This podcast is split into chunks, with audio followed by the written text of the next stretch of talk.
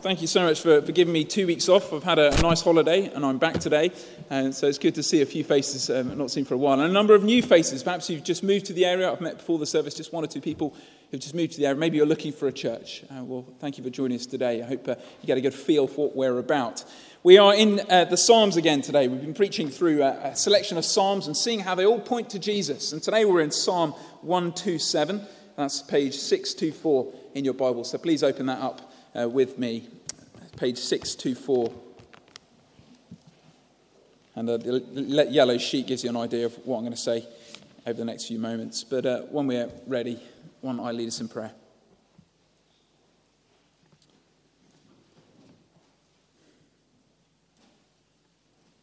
When I feel afraid, think I've lost my way, you're there, right beside me. Father God, thank you so much that you are our security. It's not what we do, it's what you do and have done.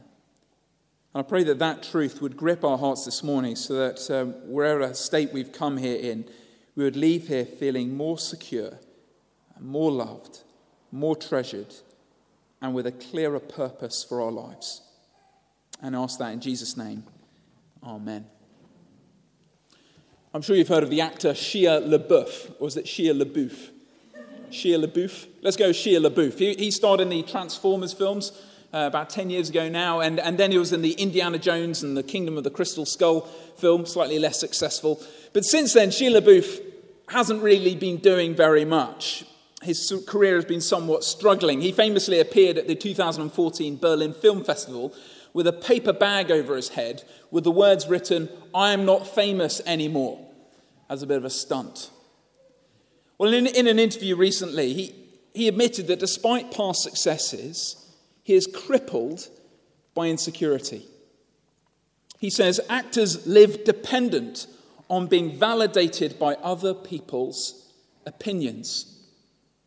So he admitted when he feels insecure, what he does is he takes his motorbike out, he drives up a very busy road, he parks his bike by the side of the road, takes his helmet off, and he stands there seeing how many people notice who he is as they're driving past. And sometimes he's scared that no one realizes who he is. He says, I have no idea where my insecurity comes from, but it's a God shaped hole. If I knew how, I'd fill it and I'd be on my way. Ask yourself this what is it that gives you security in life? I'm not talking about the locks on your door or, or, or the, the alarm on your car. I'm talking about what it is that makes you feel personally secure in life, at ease. It might be what people think of us, uh, whether we feel loved, whether we feel appreciated or respected or, or not. It might be our performance at work, whether we're meeting our own expectations, whether we're meeting other people's expectations or not. Or maybe it's our relationship status, whether we're married or single, whether happily or not. It could be all sorts of things, couldn't it? I think how it is, we often look at these sort of things for our security. But actually, that, that sort of leads us in one of two directions. Either it leads us towards a, a proud self security or a crushing insecurity. That's uh, true of us as individuals. I think it's true of us as a church as well. Often, church's security is all tied up with how things are going, how successful our, our outreach has been, how, how generous our, our giving is at the moment, whether we're growing numerically or not.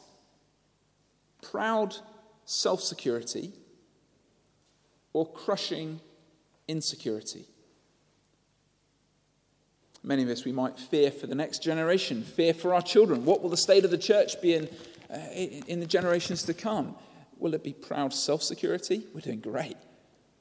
Or crushing insecurity? Well, this morning we're in Psalms 126, 127, 128. These are the songs of ascent. They were sung by pilgrims as they were journeying upwards, ascending to Jerusalem. We're going to be focusing on 127 in particular but before we go there, we need to get an idea of the journey that this psalm is on. So in Psalm 126, we see God's people crushed by insecurity. It begins happily, doesn't it? Uh, by remembering the good old days. that They're remembering when God restored the fortunes of Zion, how he took them out of Egypt, rescued them in the Exodus. But now for them, in Psalm 126, that seems like a distant memory, a bit like a, like a dusty old photograph. Now they're stuck in exile in the Negev, and they're begging God to do it again. In verse 5, we're given that picture of sowing tears into the ground. Can you imagine that? Uh, like a farmer sows seed. What are they doing there? They're weeping into the soil in the hope of a future harvest of joy. They're sowing tears. It's a tragic picture in Psalm 126.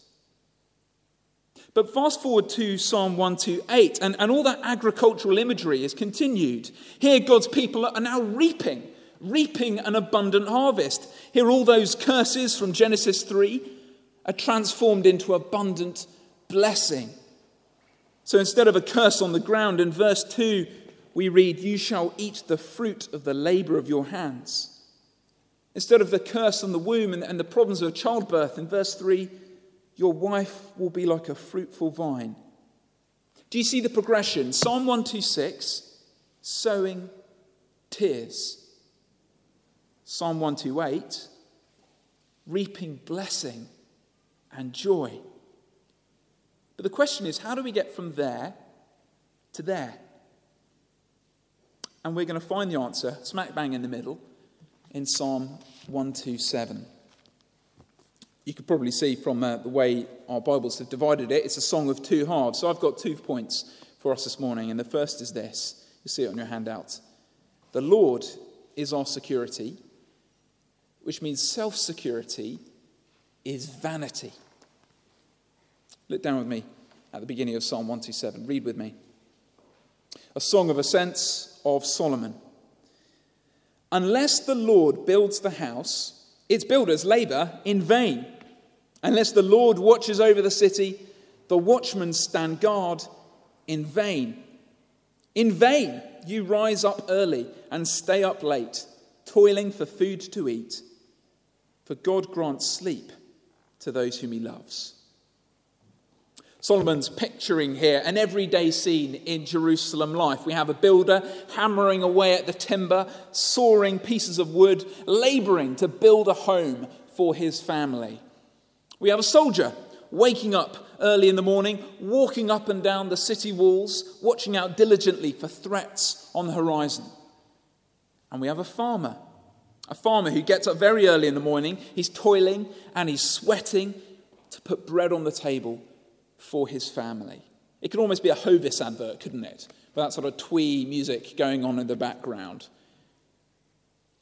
But then, in one fell swoop, Solomon tells us it's all in vain. The builder, the soldier, the farmer, all their labor is in vain unless the Lord, their covenant God, protects them. But why? why? Why do God's people need protection? What's the problem? What's the threat? Well, you might not know, but these three pictures are borrowed from another passage in the Old Testament. It's a, it's a passage which, which looms ominously over this psalm, a bit like a dark cloud. People reading it would have understood that this reference. So, I want you to do, I want you to turn back with me in your Bibles to Deuteronomy chapter 28. Keep a thumb in Psalm 126, but t- sorry, Psalm 127, but keep, turn back with me to Deuteronomy 28 as page 205 in your Bibles. 205. This is the, the law which was given by Moses to God's people just as they're about to enter the land. Chapter 28, page 205 and look down with me at verse 15. And as I read it, try and think the link uh, with our psalm. Verse 15. However, if you do not obey the Lord your God and do not carefully follow all his commands and decrees I'm giving you today, all these curses will come upon you and overtake you. You will be cursed in the city and cursed in the country. Your basket and your kneading trough will be cursed. The fruit of your womb will be cursed, and the crops of your land, and the calves of your herds, and the lambs of your flocks. You'll be cursed when you come in, and cursed when you go out. Well, how? How will this curse come about? Well, we're told. Skip down to verse 29, 29 halfway through. You'll be unsuccessful in everything you do. Day after day, you'll be oppressed and robbed, with no one to rescue you. You'll be pledged to be married to a woman, but another will take her and ravish her. You'll build a house, but you will not live in it. You'll plant a vineyard, but you will not even begin to enjoy its fruit. Do you see how this threat of curse hangs over our psalm, Psalm 127? Think about it. What, what use is it? What good is it to watch the walls of the city like a faithful soldier, but to even form an army if the Lord intends for the city to fall? What good is it? What good is it to build a house, foundations, walls, roof, if the Lord intends another to come along and live in it? What good is it to dig out a field, to sow seeds, to form irrigation channels, to grow crops, if the Lord intends for someone else to come and eat that harvest instead of you? What good is it to marry, to have a family, if the Lord intends for another to come and take them away? You see, the biggest problem to Israel's security was not the Philistines, wasn't the Assyrians or the Babylonians. The biggest threat is their own sin and the Lord's righteous response to it. Solomon is reminding us in this psalm that the Lord must be our security, which means all attempts at self security are inevitably in vain. I mean, that's a repeated uh, repetition throughout the psalm, isn't it? Unless the Lord, it's in vain. Unless the Lord, it's in vain. It's in vain. It's in vain. The only way for Israel to keep secure in the city, in the house, in the field, is to remain in covenant obedience with the Lord God. Now, these are very wise words from the wise King Solomon. Very easy to say, much harder to keep. I think the irony is, as Ross alluded to earlier, as you read 1 Kings, you see how the lessons in this psalm are totally lost on Solomon himself. His building becomes reckless, his armies proud, his marriages a disaster. And Solomon, what he does, he creates for himself all of this self security. And we watch over chapter by chapter as his kingdom crumbles into ruin, falling under all those curses we saw in Deuteronomy 28. Well, fast forward 2,000 years or 1,000 years later, and a man appears walking around Israel, calling himself a king greater than Solomon.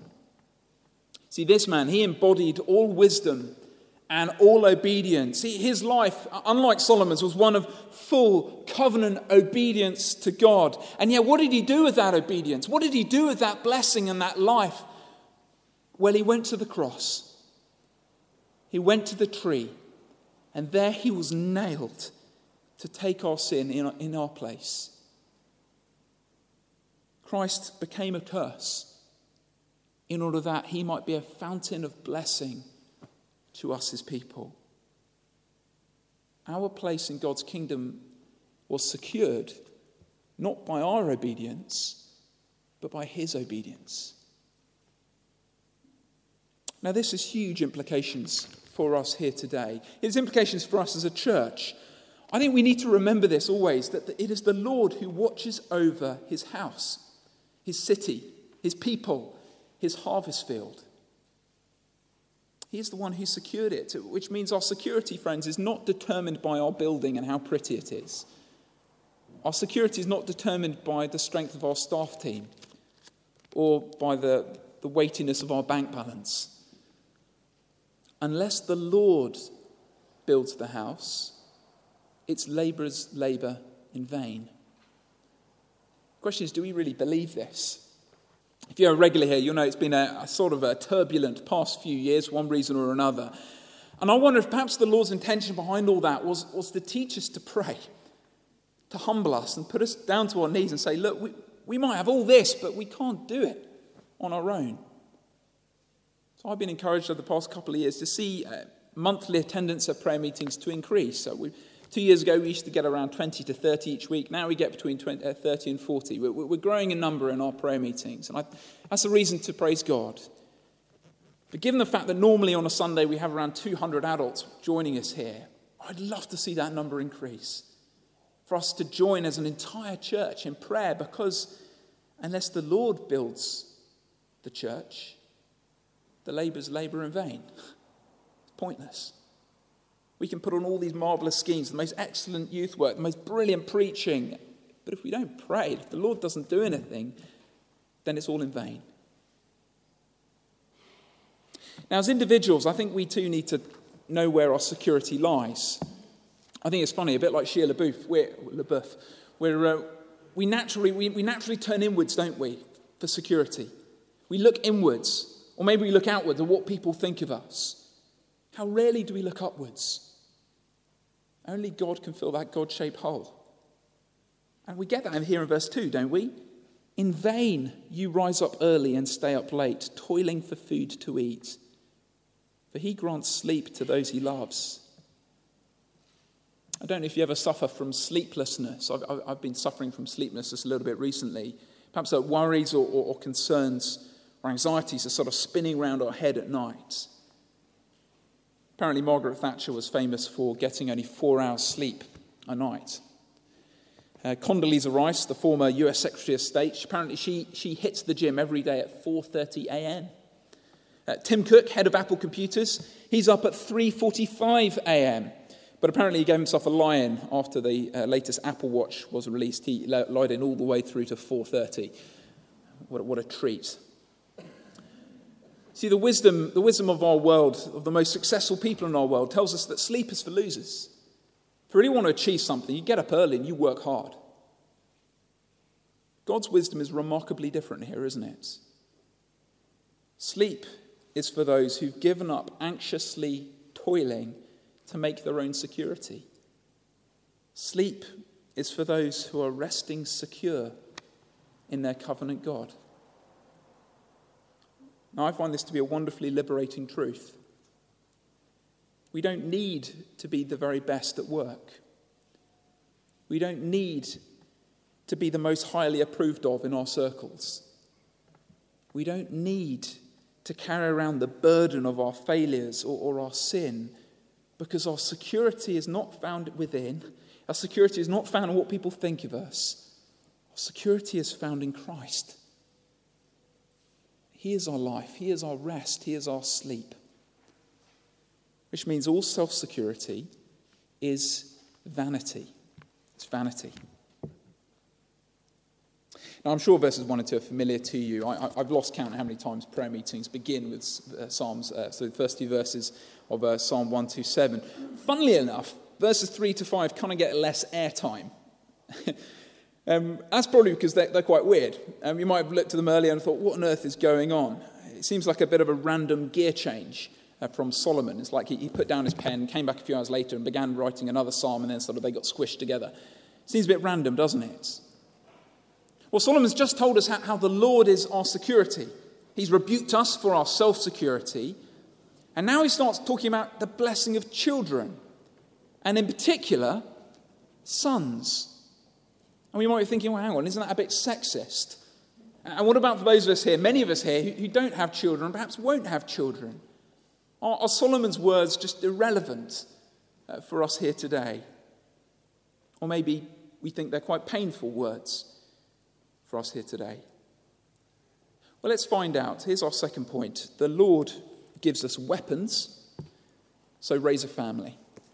The Lord gives us weapons, so let's raise a family. Look down with me at verse 3. Psalm 127. Sons are a heritage from the Lord, children a reward from him. Like arrows in the hand of a warrior are sons born in one's youth. Blessed is the man whose quiver is full of them. They will not be put to shame when they contend with their enemies in the gate. Now, I want us to think of this second section as a bit like the flip side of the same coin. Okay? So, yes, uh, Israel, uh, the Lord is Israel's security.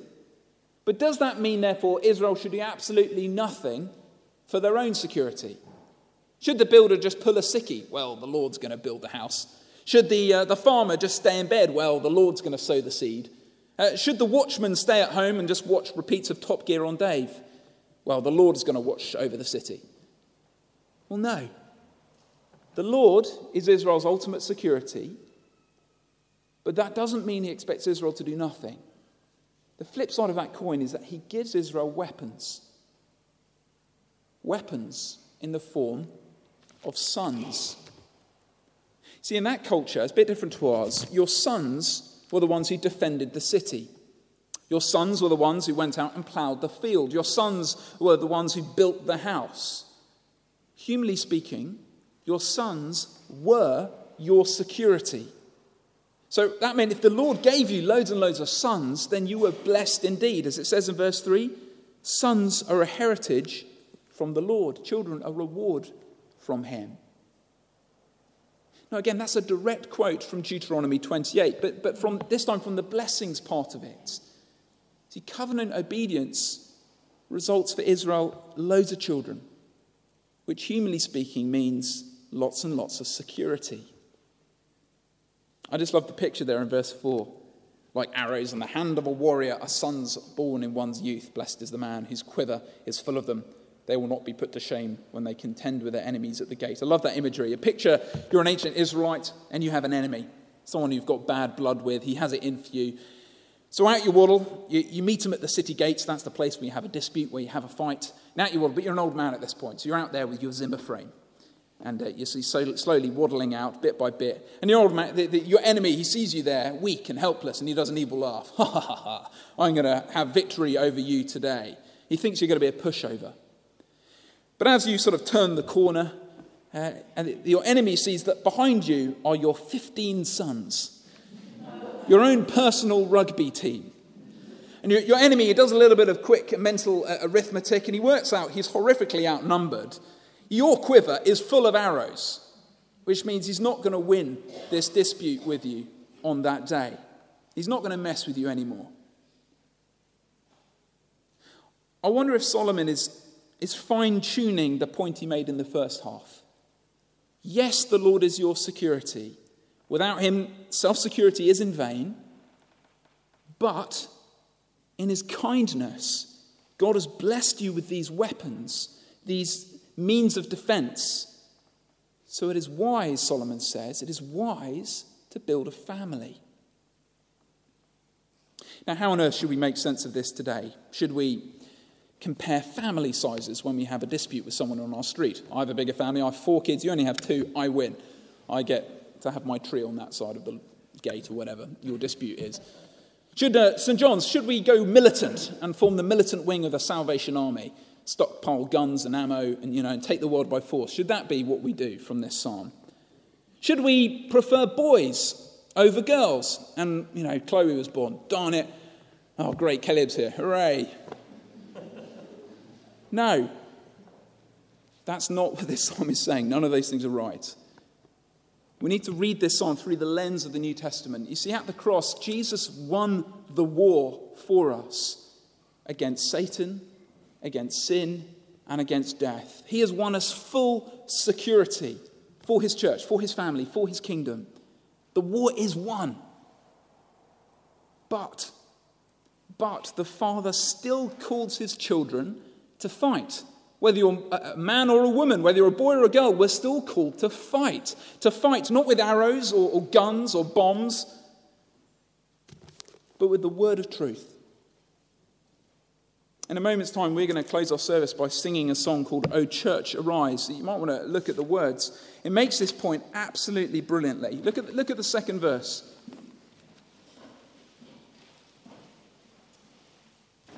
We might recoil at this sort of militaristic language, but it's everywhere throughout the Bible. We can't get away from it. Look at verse 2 here. Our call to war, to love the captive soul, but to rage against the captor, that's Satan. And with the sword that makes the wounded whole, we will fight with faith and valor. When faced with trials on every side, we know the outcome is secure, and Christ will have the prize for which he died. an inheritance of nations.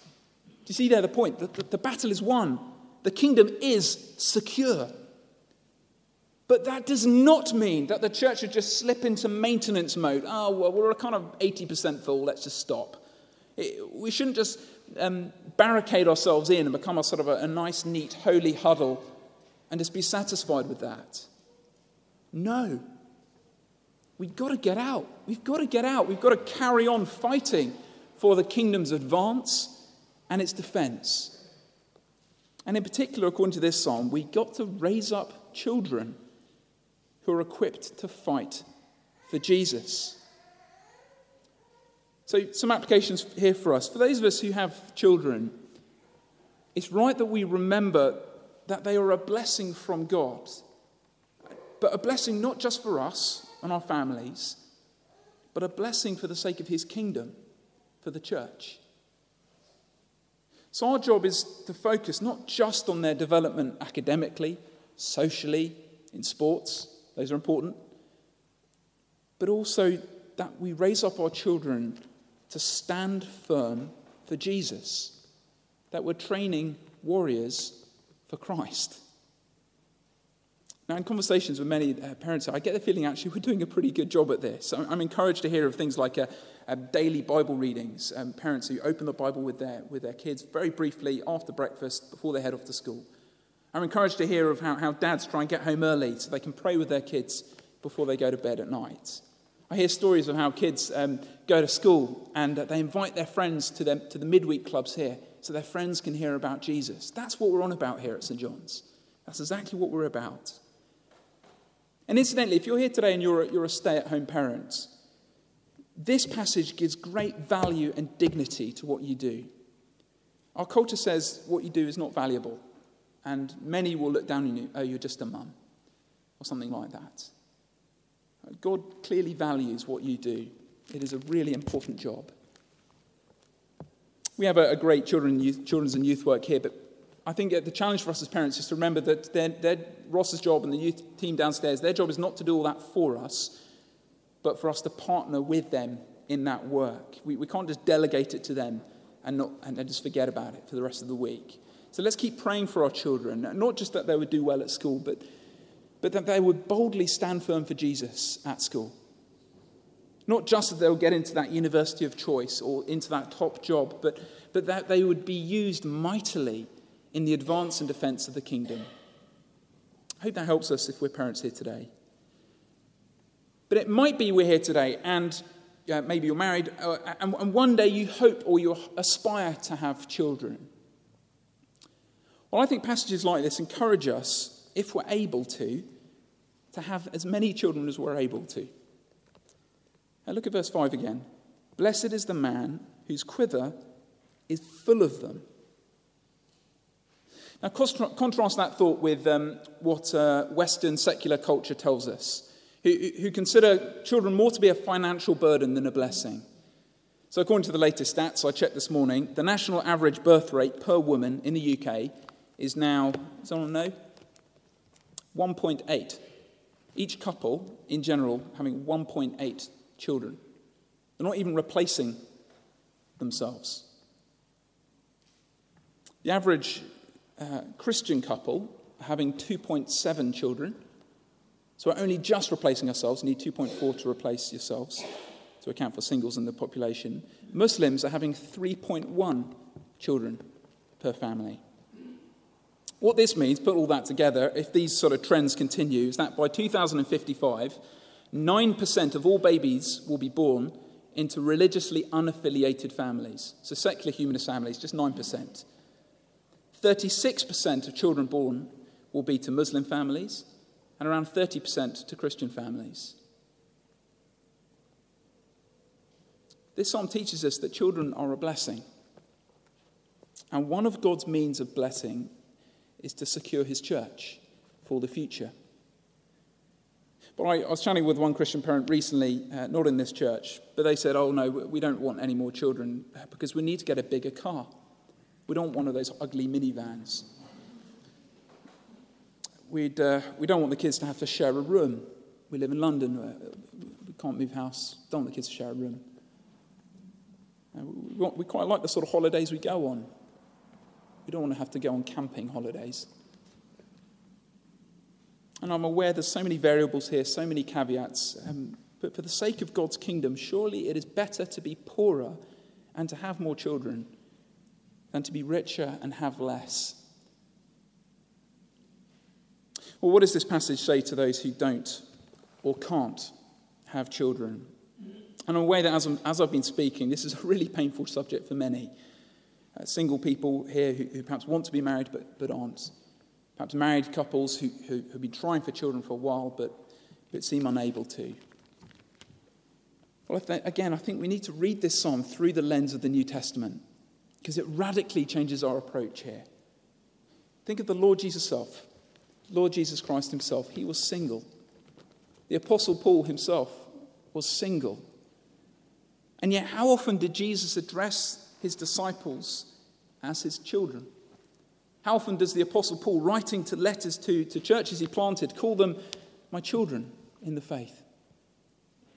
The truth is, friends, if you are in Christ, none of us, none of us are childless. We all have been given a family to love, to pray for, to nurture. We've all been given children to teach, young people to equip and to encourage. So that when all of us here are old and feeble and on our Zimmer frames, the next generation can, can come out and help defend and advance Jesus' kingdom here in the UK and elsewhere. I can think now, growing up, of people in our church who are single, who are uncles and aunties to me. I'm still in contact with them now. They prayed for me, they taught me the Bible, they put up with me when I was a really awkward teenager. And I, I praise God for them. They were single, but they had children. They had many children. Whoever we are here today, we have a role to play in raising up the next generation of gospel workers. Humanly speaking, the children downstairs are our security. So, are we investing in them? Well, Psalm 126, sowing tears. Psalm 128, reaping joy. How do we get from there to there? By trusting God for our security and by using the weapons He gives us. So let's pray.